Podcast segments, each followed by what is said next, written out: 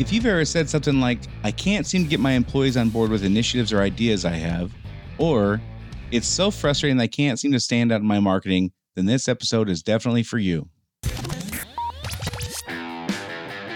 Running a service business can be hard. It is not unusual for business owners in industries like contracting, home repair, auto repair, business to business services like janitorial, IT and accounting, and many others to feel overwhelmed by all the priorities facing them at any given time. Between addressing the needs of the customers, managing the employees, figuring out the financials, and getting processes in place, feeling like you're making significant progress on your business journey can be difficult. Welcome to Service Industry Success, hosted by Brian Harding. Each week, Brian will look at real world strategies for building the business you are dreaming of, while also sharing tactics to get through some of the most frustrating parts of business ownership with a lot more ease. Let's get started. So let me tell you, tell you about a friend of mine named Adam. Adam came to me when he was having some help or some problems with his employees, and he was saying things like, I want my employees to have the same passion for serving my customers as I do. I want them to care about the things the same way I do. And I want them to do things without me having to babysit them. And so I asked him a question. I said, What specifically do you want your employees to do? And he said, I want them to focus on customer service. And I said, What exactly does that mean? And he just gave me a blank stare. And I think this is a common issue that we have as business owners is we have we have these challenges we create for ourselves because we're not specific and we're not intentional. So we use terms like great customer service, or we have a great employee culture, or we have a um, you know we have a great policy on X, and we don't really say specifically what it is we're talking about. We use these general nebulous terms, and then we get frustrated when our employees don't understand what we're talking about. And to be fair to the employees, if we don't say specifically what we need them to do or want them to do, how could they possibly know? Right.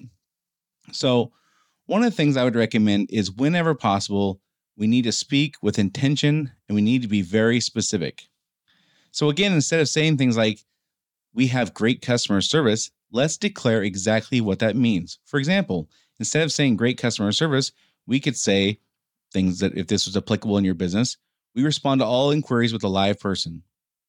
That would be somebody's version of great customer service, right? Or we guarantee service within two days or 24 hours or whatever the case may be for your business. We can also say um, things that are more specific, like what our, our, our service time is, response time, um, communication method, communication frequency. These are the kind of things that we could say that are relevant to our business rather than using a nebulous term like customer service. You just can't sell great customer service anymore, I don't think. I think that, you know, 20 years ago, maybe you could. I don't even know how relevant it was then. People want you to help solve their problem. Saying you provide great customer service doesn't necessarily articulate to somebody that you can solve their problem. Great customer service is a very uh, subjective term, it means different things to different people. It's going to be very difficult for a message to resonate with somebody if we're not using specific terms that they care about. Right? So let's talk about communication. Uh, this is another uh, area where people use generic, generalized terms. And I think that they're missing the boat and they cost themselves because they don't want to be specific. So instead of saying things like great cust- or great communication, let's say what it means. Again, we always respond to our customers within 60 minutes, or we always have estimates to our customers within 24 hours. You can't teach employees something like quote unquote great communication. Your interpretation of that and theirs will not likely be the same. Certainly there's going to be some overlap on things that we all just kind of generally understand but they won't know what matters to you most if you don't tell them. They won't matter what the priority should be if they're in a situation where they don't know what to do. If they don't have the, the tools to make decisions they're not going to be likely to make decisions that you're going to be happy with in the long run. So uh, again great communication. Let's just nix that one and let's talk specifically about what it is we want to do and how we want to do it in our marketing let's figure out who our message is intended for. It's not very likely you're going to have a message that will resonate with a 53 year old woman who loves cats who lives in the country and a 22 year old man who loves dirt bikes who lives in the city. That's not, you're not likely to have a message that's going to resonate with both those people equally. We have to choose who our message is for. So I spoke to one uh, one of my clients one time long time when I first started working with her. Her name was Crystal, and she said, "I want to stand out. I want my messaging to stand out." And I said, "Okay, well let's let's start crafting who your message is going to be for." And she goes, "Well, wait, wait a second. I don't I don't want to limit anybody. I don't want to I don't exclude potential customers. I want to serve everybody." And I said, "Well, how how could you possibly have a message that's going to resonate with everyone? The the more broad your message is, the more you the more messages you have to get out because you're you're just going to have a, a, a lower percentage of people who care about what you're saying if you're speaking in generic terms. The lower the percentage of people who care, the more messaging you have to put out, which means the more money you have to spend on marketing. If you can get specific about who you're talking to, you can send less messages because that first or second message will resonate with the person rather than the seven to 10 messages that a generic one would maybe need to, to, to do to resonate with them. The the the more general the the the message, the more often they have to hear it to find a different way to trust that you can solve their problem. Right? Um, so that's a marketing example of why being specific matters. As far as company culture, you know, instead of saying something like "we have great company culture" when you're when you're looking to hire an applicant and you find somebody you're really happy about and you really want to get them on your team, when you say things like company culture, again, that just doesn't mean anything specific to anybody. Um, they're probably going to be glad to hear it. They're probably going to smile and nod when you say that, but it's not necessarily going to connect with them in the way that you want. It's not necessarily going to carry any weight that would sway their decision on working for you instead of brand X. So instead of saying great company culture, we could say things like, we have a team that's focused on supporting and mentoring each other, if that's the case for your business if you have a great team who really does support each other and they really enjoy training and mentoring each other and helping each other, that would be what I would talk about rather than a quote unquote great company culture. Uh, or we're committed to our employees' advancement by providing training every month. That is something specifically that you could say you do if, in fact, you train somebody every month. Some companies train people weekly. Some have uh, some industries only quarterly is is beneficial or or um, adequate to to get people advancing their careers.